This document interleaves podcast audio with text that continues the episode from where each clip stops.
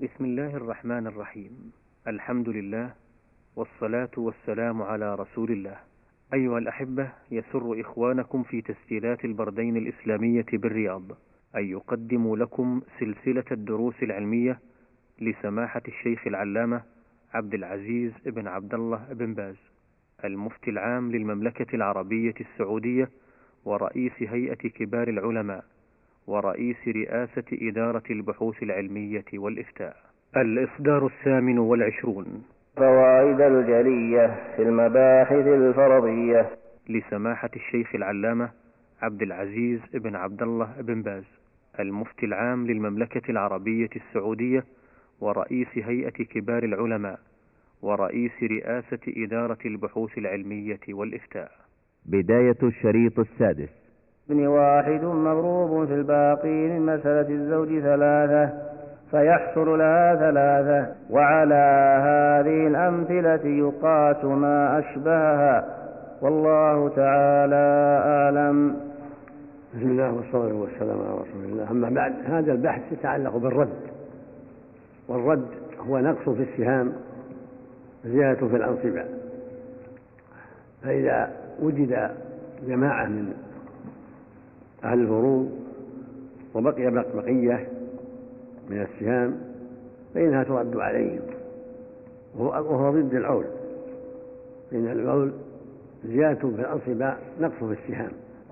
فإذا وجد واحد من الورثة من ذوي الأرحام من الأقارب يعطى المال كله. فرضا وردا. وهذا هو قول الصواب. مسألة فيها خلاف. بعض أهل العلم يرى أما بقي بعد الفرض يكون لبيت المال والصواب أنه يكون للأقارب. والزوجان لا لا يرد عليهما لأنهما ليس من ذوي الأرحام. والله يقول سبحانه وأولي الأرحام بعضهم أولى ببعض. والنبي صلى الله عليه وسلم يقول من ترك مالا فلورثته.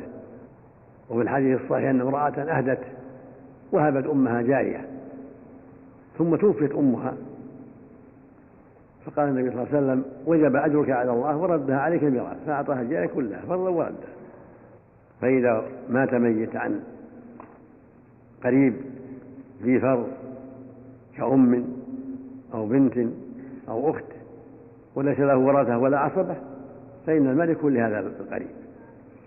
فرضا وردا مات إنسان عن أمه ما له عصبة. المال كله لأمه.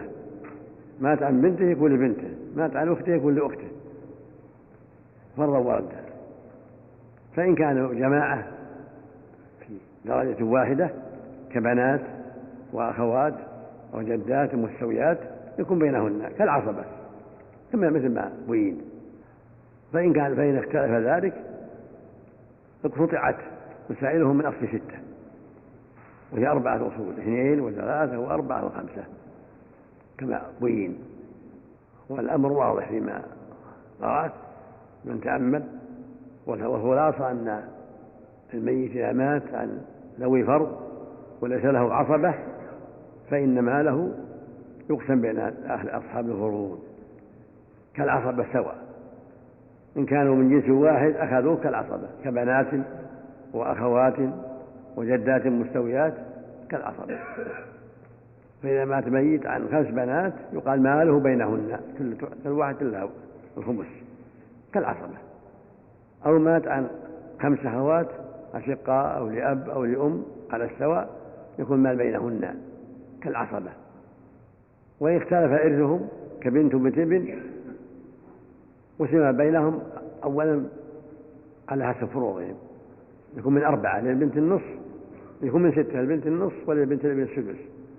واثنان ترجع إليهما على حسب فروضهما واحد نصف البنت ونصف للبنت الابن فيكون أصل مسألة من أربعة يرجع إلى أربعة. فرضا وردا للبنت ثلاثة فرضا وردا ولبنت الابن واحد فرضا وردا وهكذا لو كان أخت شقيقة وأخت لأب أصلها من ستة وترجع إلى أربعة. الشقيقة ثلاثة والأخت الأب واحد فرضا وردا وهكذا لو كان أم وأخوات شقائق أو أخوات لأب أو بنات يكون من أصلها من ستة ترجع إلى خمسة. الأم واحد فرضا وردا وللبنات وبنات الأخوات الثلثان أربعة فرضا وردا. أما الزوجان يعطى يعطى كل واحد نصيبه كاملا. إذا مات ميت عن زوج وعن بنت الزوج يعطى الربع من أربعة والبنت تأخذ الباقي فرضا وردا. أو مات ميت عن زوجة وبنت تعطى الزوجة فرضها الربع الثمن واحد من ثمانية والباقي للبنت فرضا وردا أو بنت الابن فرضا وردا وأما الحساب في الكسار فقد بين في كما قرأت. وفق الله الجميع أحسن الله نعم نعم. من قال بالرد على الزوجين هل على قوله دليل؟ ما عليه لا. يروى عن عثمان لكن يقول ضعيف يعني أهل العلم لا رد على الزوجين. نعم لأنه ليسوا من ذوي الأرحام. والله يقول هو الأرحام بعضهم أولى ببعض. والنبي رد. رد الجارية على بنت ولم يسأل عن زوج نعم. نعم. ما رد على الزوج. نعم. إذا هلك عن زوج أو زوجة الباقي الباقي لبيت المال يعطى الزوج فرضه والباقي لبيت المال نعم. إذا كان ابن عمه يعطى الباقي تعصيبا. وإن كان من من الأرحام يعطى الباقي لجل من ذوي الأرحام. والزوجة كذلك إذا كانت من أقاربه تعطى الباقي من لأنه من ذوي الأرحام. نعم. نعم. من جهة العموم يعني. من جهة العموم. باب ميراث ذوي الأرحام. وهم كل قريب ليس ذا فرض ولا تعصيب. وإرثهم مشروط بعدم أهل الفروض إلا الزوجين وبعدم العصبة. ويرث ذو الأرحام بالتنزيل الذكر والأنثى سواء وهم أحد عشر صنفا. الأول أولاد البنات وأولاد بنات البنين وإن نزلوا. الثاني أولاد الأخوات مطلقا. الثالث بنات الإخوة لغير أم وبنات بنين. الرابع أولاد الإخوة لأم. الخامس العم لأم. سواء كان عم الميت أو عم أبيه أو عم جده. السادس العمات مطلقا. سواء كن عمات للميت أو لأبويه أو لأجداده أو جداته. السابع بنات الأعمام مطلقا وبنات بنين. الثامن الأخوال والخالات مطلقا. التاسع الأجداد الساقطون من جهة الأم من جهة الأم أو الأب كأب الأم وأب أم الأب ونحوهما. العاشر الجدات السواقط من جهة الأم أو لأب. الجدات. الجدات السواقط من جهة الأم. نعم. أو لأب. أو أو أو الأب. إيش؟ من جهة الأم. عندي هنا أو لأب. الجدات الجدات السواقط من جهة الأم. أو أو, أو الأب. أم الأب. أو الأب. إيش؟ الأول التاسع. أحسن الله إليك. العاشر. يلا. طيب التاسع الأجداد. إيه؟ التاسع الأجداد الساقطون من جهة الأم أو الأب. نعم. كأب الأم وأب أم الأب ونحوهما. نعم. العاشر الجدات السواقط من جهة الأم من جهة الأم أو الأب. نعم. هنا نقص نعم. كأم أبي الأم وأم أبي الجد ونحوهما. الحادي أبي الجد على القول بأنها لا ترث الصحيح أنها ترث أم أبي لأنها ولدت بوارث كما تقدم. نعم. لكن عند من قال من أدرك بأب هذا من الجد نعم. نعم. الحادي عشر كل من أدلى بأحد هذه الأصناف نعم. العشرة. أم أبي الجد صحيح ترث نعم. كأم أبي كأم كأم الأب. أم أبي أبي الجد يعني. وليس وأم أبي العاشر الجدات السواقط من جهة الأم أو الأب. نعم, نعم. كأم أبي الأم وأم أبي الجد. وأم؟ أبي الجد. نعم. طيب. ونحوهما. نعم. الحادي عشر. وهذا الصحيح فيها الأخير والصحيح فيها أنها وارثة كما تقدم. نعم. الحادي عشر كل من أدلى بأحد هذه الأصناف العشرة. كعمة العمة وخالة الخالة وأبي, وأبي أبي الأم وأخي العم لأم وعمه وعمته ونحو ذلك. فينزل كل واحد من هذه الأصناف بمنزلة من أدلى به من الورثة. فأولاد البنات وإن نزلوا بمنزلة البنات وأولاد بنات البنين وإن نزلوا بمنزلة بنات البنين. وبنات الإخوة وبنات بنيهم بمنزلة آبائهم وأولاد الإخوة لأم ذكورا كانوا أو إناثا بمنزلة الإخوة لأم والعم لأم والعمات مطلقا بمنزلة الأب والأخوال والخالات مطلقا بمنزلة الأم وأخوال الأب وخالاته مطلقا بمنزلة أم الأب وأخوال الأم وخالاتها مطلقا بمنزلة أم الأم وأبو الأم وكل من أدلى به بمنزلة الأم وأبو أم وأبو أم الأب وكل من أدلى به بمنزلة أم الأب أم الأب وهكذا. فيجعل نعم نعم. فيجعل نصيب كل وارث لمن أدلى به. فإن لم يوجد من ذوي الأرحام إلا شخص واحد أخذ جميع المال وإن أدلى جماعة بوارث واستوت منزلته. بسم الله الرحمن الرحيم. اللهم صل على محمد. قال المؤلف قال رحمه الله المقصود من هذا بيان إرث ذوي الأرحام. وذوي الأرحام هم الأقارب الذين ليس لهم نصيب في الفرض ولا في التعصيب يقال لهم ذوي الأرحام. كل قريب ليس له فرض وليس له تعصيب يقال لهم ذوي الأرحام. كالخالة والخال والعم لأم وأولاد البنات وأولاد بنات البنين وبنات الأخوات بنات الإخوة وأولاد الأخوات وما أشبه ذلك. وقد اختلف العلماء في ذلك. فذهب جماعة من الصحابة رضي الله عنهم وأرضاهم وجماعة من أهل العلم إلى أنهم يرثون عند فقد ذوي الفروض وذوي العصر لقول الله عز وجل وأولو الأرحام بعضهم أولى من بعض. ولقوله صلى الله عليه وسلم الخال وارث من لا وارث له. ولأنهم أولى من بيت المال هم أقارب أولى من بيت المال. فيرثون بالتنزيل. كل واحد ينزل منزلة من أدلى به ولد البنت منزلة البنت ولا بنت الابن منزلة بنت الابن. ولا بنت الأخ منزلة الأخ. بنت الأخت منزلة الأخت. الخال منزلة الأم. خال خال الأب منزلة أم الأب وهكذا. يرثون بالتفويض كل واحد ينزل منزلة من به وهذا هو مذهب ابي حنيفه واحمد وجماعة من العلم توريثه. وقال بعض الصحابة وبعض السلف إن جميع ما وراء وراء الميت يكون بيت المال. ولا يورث الأرحام. إذا كان ما هناك ذو فرض ولا هناك ذو عصر فإنه يكون بيت المال.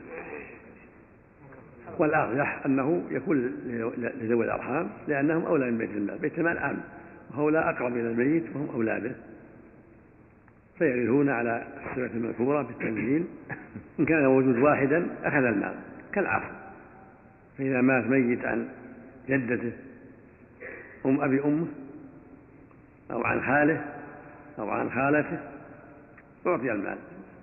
لأنه هو الوارث كالعاصر أو مات ميت عن عمته أو عن بنت عمته أو عن ولد أخيه لأم أو بنت أخيه لأب أو بنت أخيه الشقيق أو ما أشبه ذلك كالعاصب يأخذ المال وإن كانوا جماعة أتوا بواحد نصيبه لهم يقسم بينهم إذا استوت درجتهم كما يأتي. كالعصبة. فإذا مات ميتان ثلاث بنات أخت أو ثلاث بنات أخ فالمال بينهن على ثلاثة أو مات ميتان ثلاث أخوال المال بينهم ثلاث أخوال لأب أو ثلاث أخوال أشقاء أو ثلاث أخوال لأم يعني منزلة واحدة بينهم. وإن اختلفوا سيأتي تفصيل ذلك. إذا اختلفوا شقيق ولأب ولأم فالميراث للشقيق والذي لأم. لأن لأن لو ماتت عنهم لم يرثها إلا الشقيق والذي لأم. والخال لأب يسقط في يسقط في الشقيق. يأتي تفصيل هذا إن شاء الله. والخلاصة في هذا أن ذوي الأرحام على الصحيح يرثون ولا يدفع بيت المال على التفصيل المذكور وعلى الخلاف المذكور. وفق الله أحسن الله إليك. ما ذكرتم في الصنف نعم. العاشر؟ نعم. الصنف العاشر الجدات السواقط من جهة الأم أو الأب. كأم أبي الأم. وأم أبي الجد. على قول بإسقاطها أنها جدة ساقطة. وقول الصحيح أن كل جدة أدت بوارث ويعرف كما تقدم بالسدس يعني الصحيح كل أن جدة أدت بوارث فهي وارث هذا الصواب. يعني ليست وكل جدة أدت بغير وارث فهي ساقطة من ذوي الأرحام. على هذا تكون من من صاحب صاحبة فرض. على على الصحيح. أي نعم. ما تكون من ذوي الأرحام. معدودة هنا على القول المشهور في المذهب يعني. أحسن الله إليك. نعم. عفى الله عنك ما ورد توريث الخالة مرفوعا؟ ورد الخال الخال وارث ومن لا وارث له والخالة مثله نعم من لا يورث كيف يجيب عن الحديث؟ نعم الذين لا يورثون كيف يجيب عن الحديث؟ خال وارث من لا وارث له. ما أدري والله ما أعرف يعني ما أعرف ولا لكن يمكن قد ينظروا في سنده ويقول قد يكون ضعيف أو شاذ أو كذا والحديث صحيح سنده لا بأس به. نعم فإن لم يوجد من ذوي إيش؟ الأرحام مم. فإن لم يوجد من ذوي الأرحام نعم. فإن لم يوجد من ذوي الأرحام إلا شخص واحد أخذ جميع المال وإن أدلى جماعة بوارث واستوت منزلتهم منه بلا سبق كأولاده فنصيبه لهم الذكر والأنثى سواء. بسم الله الرحمن الرحيم. اللهم صل على محمد. يقول المؤلف إذا لم يوجد من ذوي الأرحام إلا واحد فهو كالعاصب يأخذ المال كله كالعاصب مثل لو مات إنسان عن خاله أو عن ابن خاله أو عن ابن أخيه لأمه أو بنت أخيه تأخذ المال كالعاصب هذا هو الصواب عند الجمهور. وهكذا لو كانوا جماعة أدلوا بواحد يأخذ المال كله كالعصبة مال مثلا عن خمسة بني بنت أو خمسة بني أخت.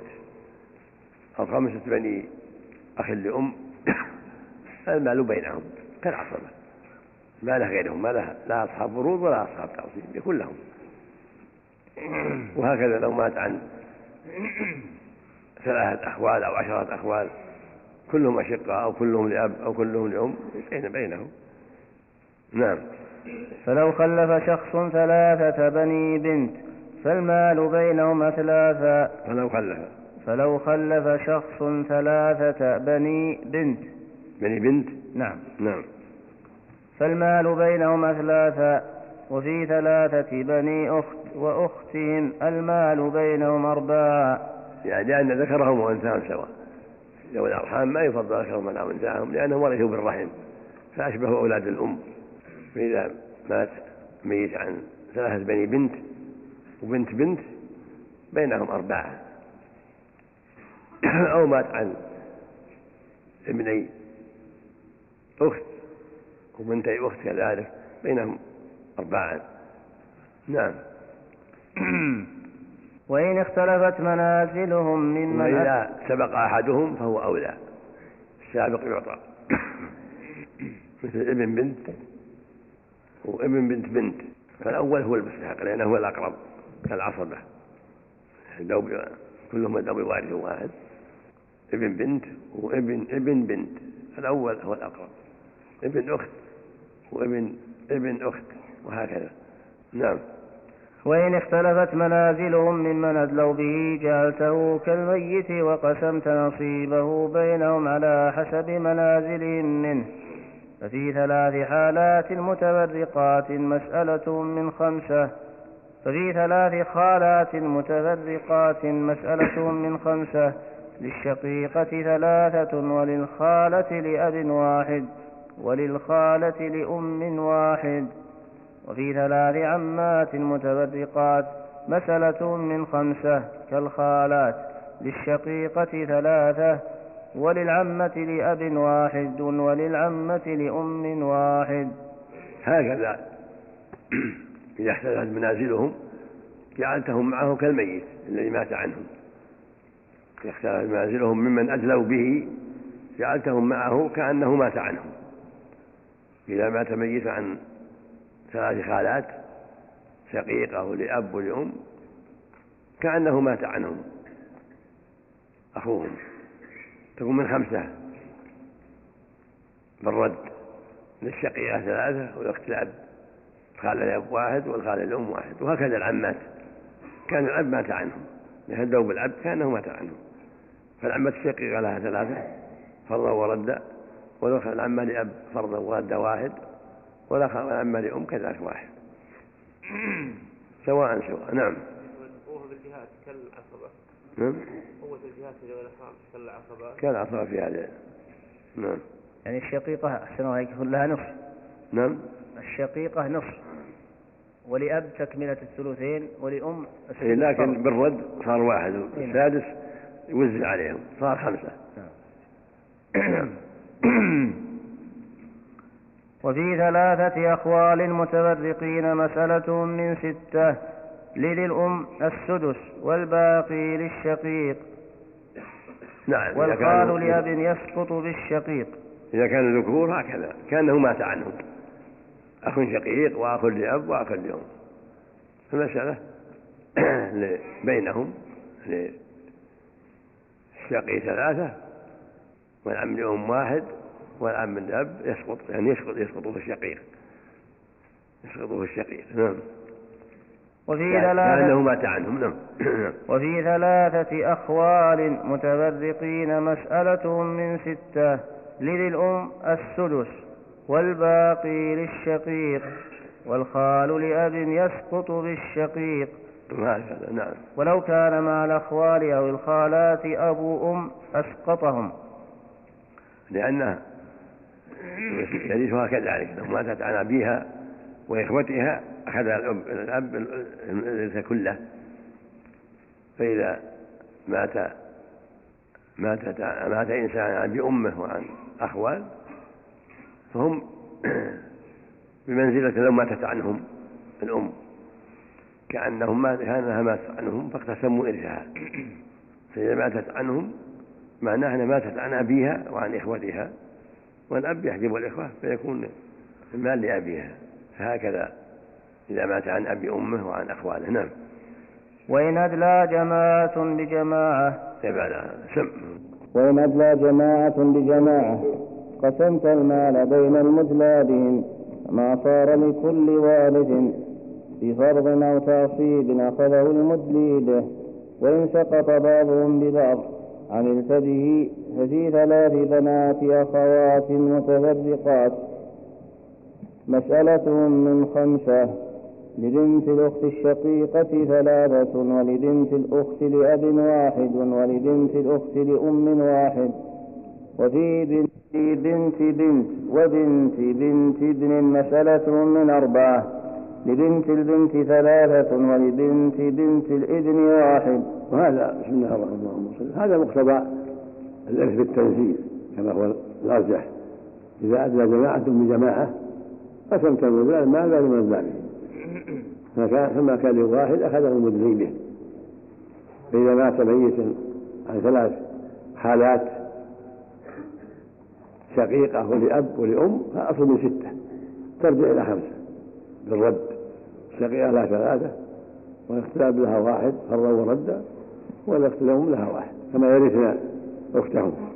وهكذا العمات عمة الشقيقة عمة لأب عمة الأم ما مات عن مات عن ثلاث مات عن ثلاث أخوات الشقيقة لها النصف والأخت لأب لها العمة لأب السدس والعمة لأم السدس. وهكذا إذا مات عن بنت بنت وبنت بنت ابن أصلها من ستة. ترجع لأربعة لبنت البنت ثلاثة كالذي لأمها كما لو كانت أمها حية. ولبنت الابن واحد وهو حظ أمها لو كانت حية. ترجع إلى أربعة. نعم. نعم. وفي ثلاث بنات أخ شقيق وبنت أخ لأب وبنت أخ لأم مسألة من ستة. نعم.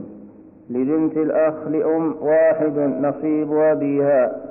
والباقي لبنات الأخ الشقيق ولا شيء لبنت الأخ لأب لأن بنات الشقيق بمنزلته وبنت الأخ لأب بمنزلته والشقيق يسقط الأخ لأب وهذا معنى أحيانا المال بين مدلى بهم فما كان واحد أخذه المدلي به فإذا مات عن ثلاث بنات إخوة بنت شقيق وبنت أخ لأب وبنت أخ لأم قسمت المال بينهم لأبيهم كما لو مات عن أخيه لأمه وأخيه الشقيق وأخيه لأب تكون ستة لأخيه لأم واحد هو بنت أخيه الأخ لأم أو ولد الأخ لأم والباقي لأولاد الشقيق. أما أولاد الأخلاب لا ليس لهم شيء لأن الأخلاب ما يرث مع الشقيق يحجبه الشقيق. ونصيب بنات الأخ الشقيق لا ينقسم عليهن بل ينكسر ويباين.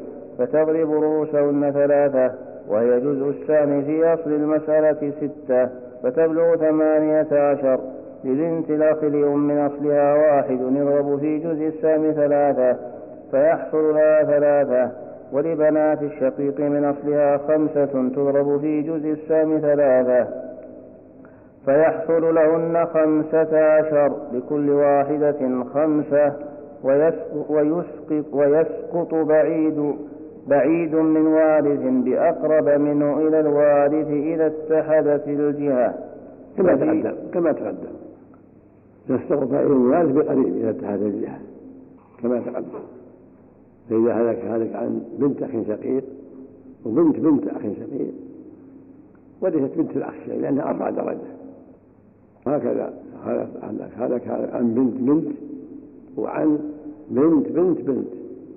فبنت بنت مقدمة لأنها أقرب درجة فتأخذ مال المال نعم. ففي ابن ففي ابن بنت بنت وبنت بنت ابن المال لبنت بنت الابن لأنها أقرب إلى الوارث. وفي ابن بنت أخ وبنت ابن أخ لغير أم. المال لبنت ابن الأخ لأنها أقرب إلى الوارث. فإن اختلفت الجهات نزل كل واحد من ذو من ذوي الأرحام. فإن اختلفت الجهة نزل. نزل كل اللي قبله. فإن اختلفت الجهة. قبله اللي قبله. أحسن الله سطرين ويسقط بعيد من وارث بأقرب منه إلى الوارث. نعم. إذا اتحدت الجهة. نعم. ففي ابن بنت بنت وبنت بنت بنت.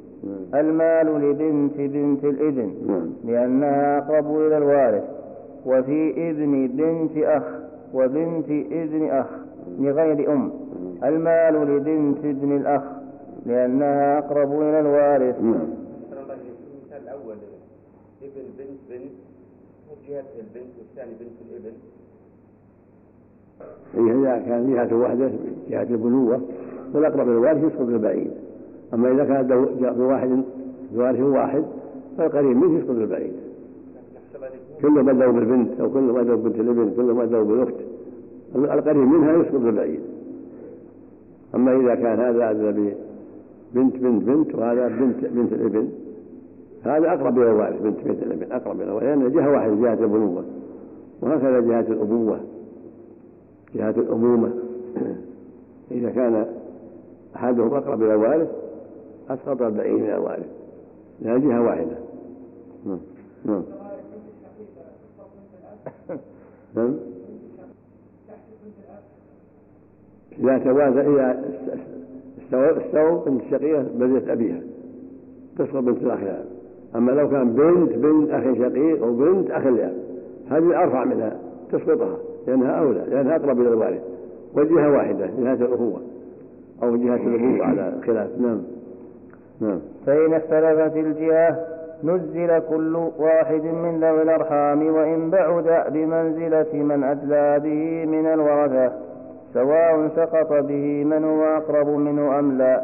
ففي بنت بنت بنت وبنت أخ لأم المال لبنت بنت بنت لأنها بمنزلة جدتها وبنت الأخ لأم بمنزلته. والبنت تسقط الأخ لأم. نعم إذا اختلفت الجهات كل واحد ينزل من جهة أدلاده وإن سقط بعضهم بعض عمل به بنت بنت بنت وبنت أخ لأم. هذا من بنت بنت بنت منزلة جدتها. والبنت تسقط الأخ لأم. فيسقط بذلك المدري بالأخ لأم. نعم. وفي ابن بنت بنت وبنت بنت أخ لغير أم مسألة من اثنين. لابن بنت بنت ال... ال... لابن بنت بنت البنت واحد. نصيب جد نصيب جدة أمه. ولبنت ابن الأخ واحد نصيب أبيها. لأنهم لا يسوق بعضهم بعضا. من جهتين. بنت بنت بنت وبنت أخ من جهتين. بنت بنت بنت تلحق بأمها تسبي أمها لها نصف وبنت الأخ لها النصف الباقي. كما لو مات ميت عن بنت وأخ. لبنت النصف والأخ لغير الأم له الباقي التعصيب. وجهات ذوي الأرحام ثلاث. إحداها أبوة ويدخل فيها فروع الأب من الأجداد الساقطين والجدات السواقط من جهته كأب أم الأب وأم أبي أم الأب. وأم أبي الجد وكذا العم لأم والعمات مطلقا وأخوال الأب وخالاته مطلقا وبنات الإخوة وبنات بنيهم. قبل الجهاد. أحسن الله إليك. وجهات ذوي الأرحام ثلاث. نعم. إحداها أبوة. ويدخل فيها فروع الأب من الأجداد الساقطين والجدات السواقط من جهته كأب أم الأب وأم أبي أم الأب. وأم أبي الجد وكذا العم لأم والعمات مطلقا وأخوال الأب وخالاته مطلقا وبنات الإخوة وبنات بنيهم وأولاد الأخوات وبنات بنيهم وأولاد الأخوات وبنات الأعمام وبنات بنيهم. الثانية أمومة ويدخل فيها فروع الأم من الأجداد الساقطين والجدات السواقط من جهتها كأبيها وأمه وأبي أمها وأمه وكذا أعمام الأم وعماتها وعمات أبيها وأمها وأعمامها وأعمامهما. وهكذا إيش؟ وكذا أعمام الأم وعماتها وعمات أبيها وأمها وعمات أمها وعمات أبيها وأمها. نعم. يعني عمات أمها نعم. وأعمامهما. وأخوال الأم وخالاتها مطلقا.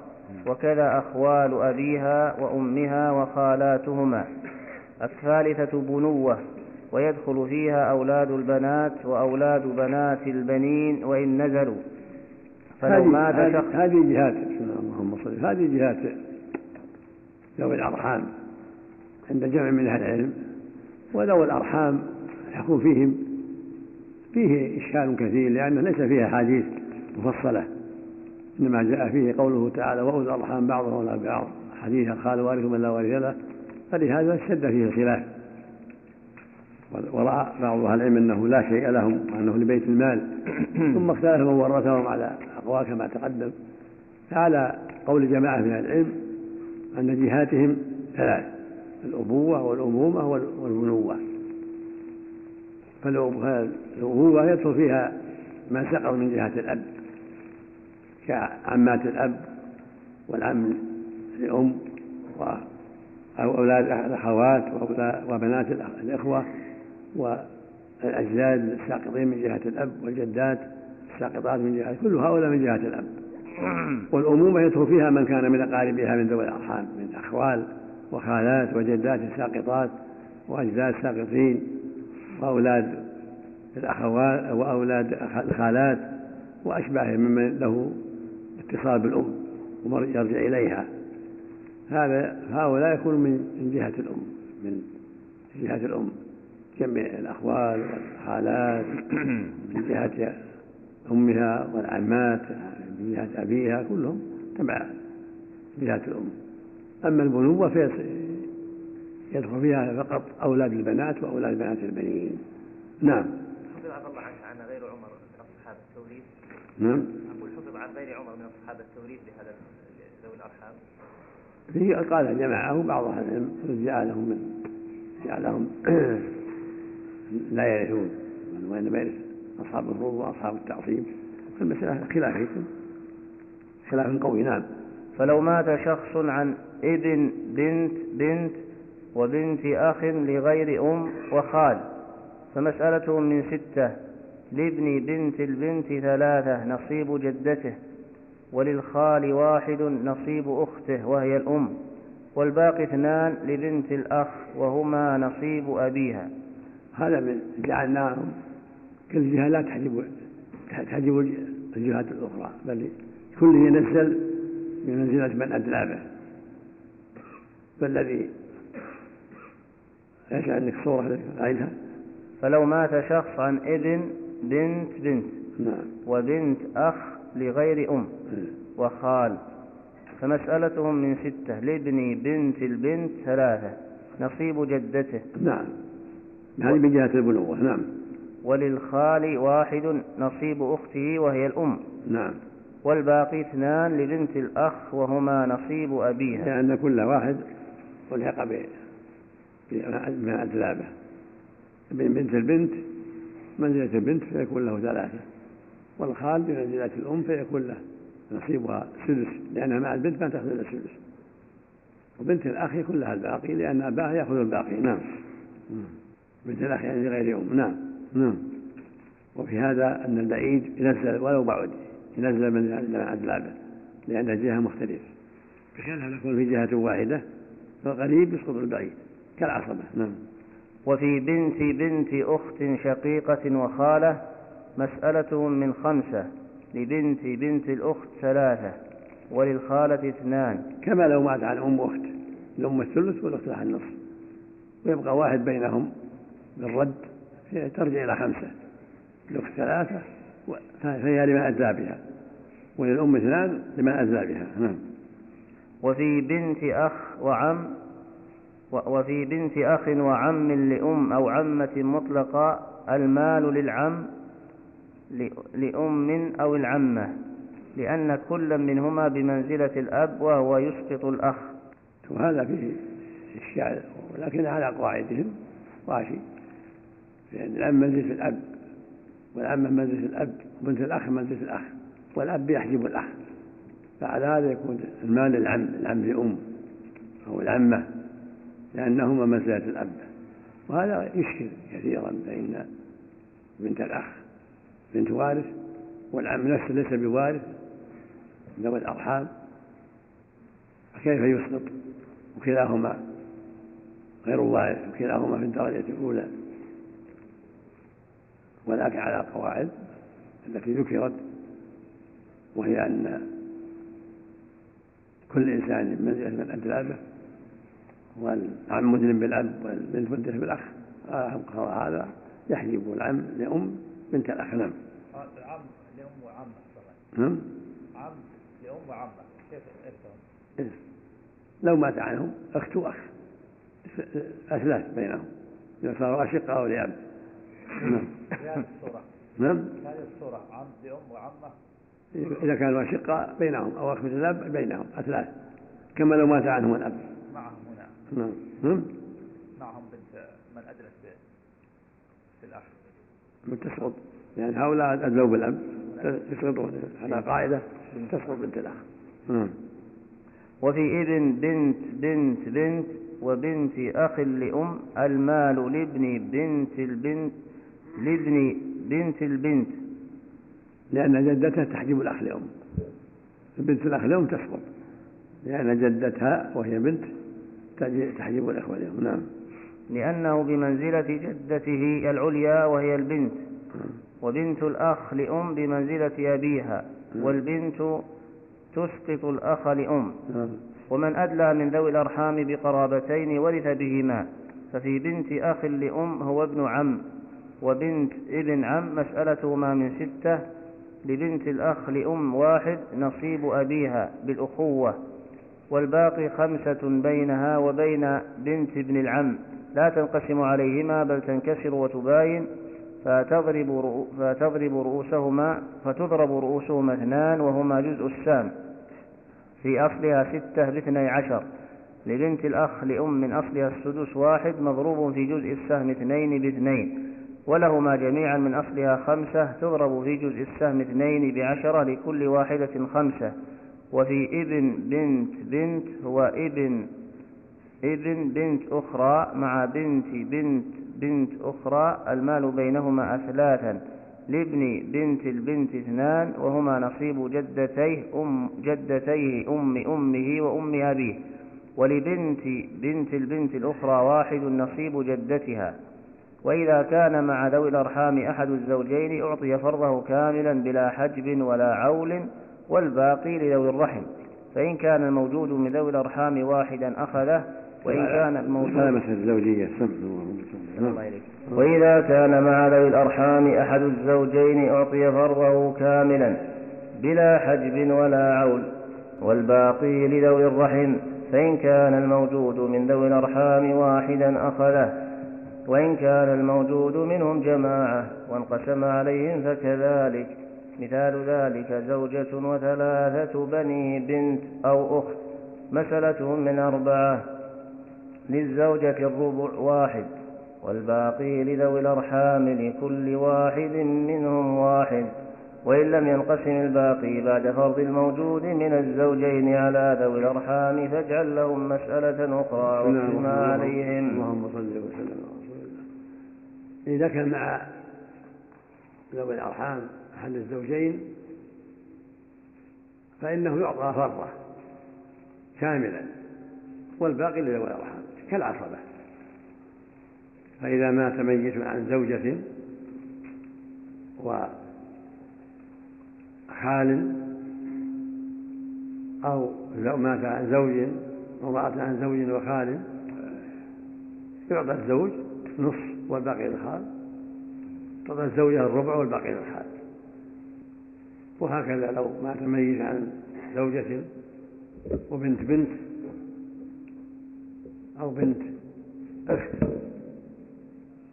تعطى الزوجة الربع والباقي لبنت البنت أو بنت الأخت كالعصبة. أو مات عن جماعة من ذوي الأرحام يكفيهم واحد. كمات عن زوج وخمسة بني بنت. الزوج لها النصف والباقي لخمسة بني البنت بينهم كالعصبة أو عن زوجة ماتت امرأة مات رجل عن زوجة وعن خمسة بني بنت أو خمسة بني أخت.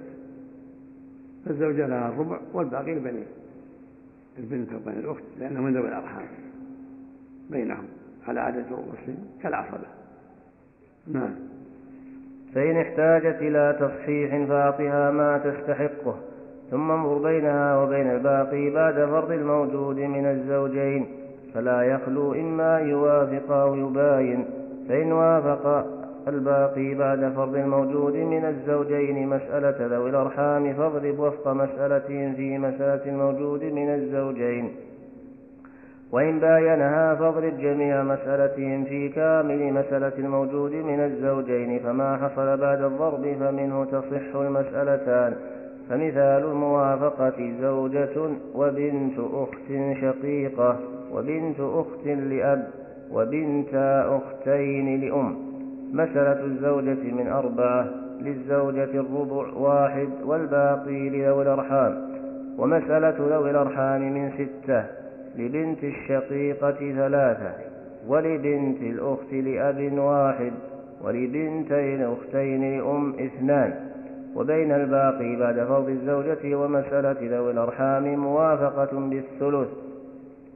فيضرب وفق مسألتهم اثنان في مسألة الزوجة أربعة فيحصل ثمانية. للزوجة واحد مضروب في وفق الثانية اثنين باثنين. ولبنت الأخت الشقيقة ثلاثة تضرب في وفق الباقي بعد فرض الزوجة واحد فيحصل لها ثلاثة. ولبنت الأخت لأب واحد مضروب في وفق الباقي بعد فرض الزوجة واحد بواحد. ولبنتي الأختين لأم اثنان مضروبان في وفق الباقي بعد فرض الزوجة واحد باثنين. ومثال المباينة. واضح. إذا كان ذوي الأرحام إرثهم مختلف قسمت المال بينهم. جعلتها مسألة مستقلة وأعطيتهم انصباءها ثم نظرت بين مسألتهم وبين الباقي من مسألة الزوج أو الزوجة بالنسب الثلاث إما أن ينقسم وإما أن يباين وإما أن يوافق يعني ينظر بنسبتين البينونة والموافقة إذا لم ينقسم. وإن انقسم إن صحت المصلحة الأولى. فلو مات إنسان عن زوجة وعن ثلاث بني بنت فالزوجة لها الربع والباقي لها البنت كما تقدم. لكن منقسم عليه ما يحتاج. أو مات ميت عن زوجة وعن خال وعن ابن أخت. فالخال من منزلة الأم قبل الأخت من منزلة الأخت. لا بل بنت أخ حتى بنت أخ. سمن ثلاثة الأم الثلث اثنان وللباقي والباقي لبنت الأخ. والباقي من محسنة الزوجة ثلاثة قاسمة عليه الأم اثنان وبنت الأخ واحد من ثلاثة المقصود إذا كان الباقي بعد فرض الزوجة والزوجة منقسم ما يحتاج إلى عمل. وإن كان لا ينقسم تنظر بينهما في الموافقة أو المباينة. فإن باين ضربت مسألة ذوي الأرحام في أصل المسألة الزوجية وإن وافق ضربت الوفق في مسألة الزوجية كما في الصورة هذه بنت شقيقة وبنت أخت لأب وولدي أخوين لأم. تكون ستة مسألة أم بنت الأخت نصف شقيقة وبنت الأخت لأب واحد سدس وبنت ابني الأخوين الأخوين لأم اثنان كما ستة. وإذا نظرت بينها وبين الباقي بعد مسألة الزوج وهي ثلاثة صارت موافقة بالثلث. تضرب وفق المسألة اثنين في أصل المسألة أربعة بثمانية للزوجة واحد في اثنين باثنين وهم لكل واحد لأخت ولد الأخت ثلاث في وفق السهام واحد ثلاثة وابن أخت الأب واحد في وفق السهام واحد بواحد ولدي الأخوين لهم اثنين في واحد باثنين لكل واحد واحد. ولك أن تقسم بينه الباقي من دون نظر إلى مسألة الزوجة. تأخذ الباقي بعد مسألة الزوجة والزوجة وتقسم بين ذوي الأرحام من الحاجة إلى النظر بينه وبين مسألة الزوج والزوجة. لأن تطويل فلا حاجة إليه. الباقي بعد الزوج والزوجة تركة مستقلة. كانت تركة مستقلة. تقسمها بين ذوي الأرحام من غير حاجة إلى النظر بينه وبين مسألة الزوجية. تقول الباقي الميت ميت ما خلف أربعة آلاف. عن زوجة وعن بنت أخت شقيقة وبنت أخت لأب وبنت أخت لأم. مات ميت عن زوجة وهؤلاء ولا وراها أربعة آلاف. ترك الزوجة الربع ألف ثلاثة لا تقسمها بينهم ولا حاجة إلى مسائل ولا قسم. ثلاثة لا تقسم بينهم بين بنت الشقيقة وبنت الأخت أب وبنت على خمسة سهام على ثلاثة الآلاف بنت شقيقة لها ألف وثمان لأنها ثلاثة أسهم. وبنت الأخت الأب لها سهم من خمسة ستمائة. وبنت الأخت الأم سهم من ست خمسة ستمائة وانتهينا ولا حاجة إلى قسم ولا عمل نعم. أحسن الله إليك. نعم. الأمر المقصود إيصال الحق إلى أهله هذا المقصود. المقصود إيصال الحق قسم المسائل إنما هي وسيلة. نعم. كذلك الزوج يعني. نعم. وكذلك الزوج. يعطى الربع ويمشي. الزوجة الربع وتمشي والزوج يعطى النصف ويمشي ولا يحتاج مسائل ولا شيء. أقول صاحب القسم. ما هو محتاج شيء. إنما عند الحاجة عند الحاجة إلى العمل يحط المسائل. نعم. أحسن الله إليك. ومثال المباينة زوج وبنت أخت شقيقة وبنت أخت لأب وبنت أخت لأم. مسألة الزوج من اثنين للزوج النصف واحد والباقي واحد لذوي الأرحام. ومسألة ذوي الأرحام من خمسة لبنت الشقيقة ثلاثة ولبنت الأخت لأب واحد ولبنت الأخت لأم واحد. بين الباقين بعد فرض الزوج ومسألة ذوي الأرحام مباينة فتغلب مسألة مسألتهم وهي خمسة في مسألة الزوج اثنين فيحصل عشرة للزوج من مسألته واحد مضروب في مسألة ذوي الأرحام خمسة بخمسة ولبنت الشقيقة ثلاثة تضرب في الباقي بعد فرض الزوج وهو واحد فيحصل لها ثلاثة. ولبنت الأخت لأب واحد يضرب في الباقي بعد فرض الزوج واحد بواحد ولبنت الأخت لأم كذلك. وهذا واضح. ولكن مثل ما تقدم يعني عند عند ورود المسألة القاسم ما يحتاج إلى عمل يعطي الزوج النصف ويعطيه الباقي على خمسة سهام ما يحتاج عمل مسائل لأنه شيء واضح. يعطيه الزوج النصف من التركة والباقي يقسم بين هؤلاء على خمسة سهام بنت شقيقة ثلاثة وبنت الأخت الأب واحد وبنت الأخت الأم واحد لأنهم بمنزلة أمهاتهم. نعم. يعني يحتاج لها في التعليم من باب التعليم. حتى يتضح الأمر يعني. ولا يعول في هذا الباب من أصول المسائل إلا أصل ستة فإنه يعول إلى سبعة فقط. مثال ذلك لو خلف شخص خالا وبنتي أختين شقيقتين أو لأب وبنتي أختين لأم فمسألة من ستة وتعول إلى سبعة. للخال واحد ولبنتي الأختين لغير أم أربعة ولبنتي الأختين لأم اثنان. وكذلك لو هلك هالك لأنها تقسم بينهم على حسب من أدلوا به. ومن أدلوا تعول مسألته فلا يعول فيها إلا هذا إلا سبع فقط. لأن لو مات ميت عن أم وأختين شقيقتين وأختين لأم كان قسم هكذا من ستة للأم السدس واحد وللشقيقتين ثلثان أربعة والأختين لأم السدس اثنان. هذه سبعة عادت إلى سبعة هكذا من أدلى بهم. الخال أدلى بالأم يأخذ السدس بنتي الشقيقتين أدلينا بالشقيقتين لهم الثلثان. بنتي الأم أدنى من الأخت لهم الثلث. فعالت إلى سبعة. نعم.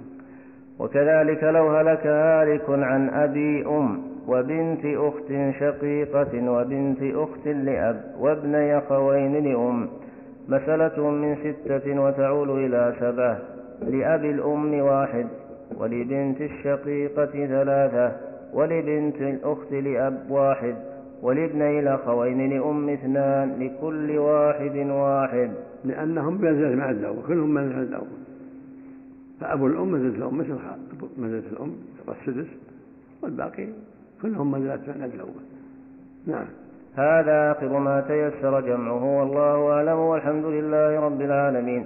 وصلى الله على نبينا محمد وآله وأصحابه أجمعين.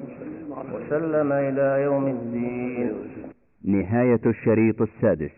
وسعدت بصحبتكم تسجيلات البردين الإسلامية الرياض الدائر الجنوبي المخرج الرابع والعشرون شارع الترمذي. هاتف رقم أربعة اثنين ثمانية صفر سبعة تسعة ثلاثة. والسلام عليكم ورحمة الله وبركاته.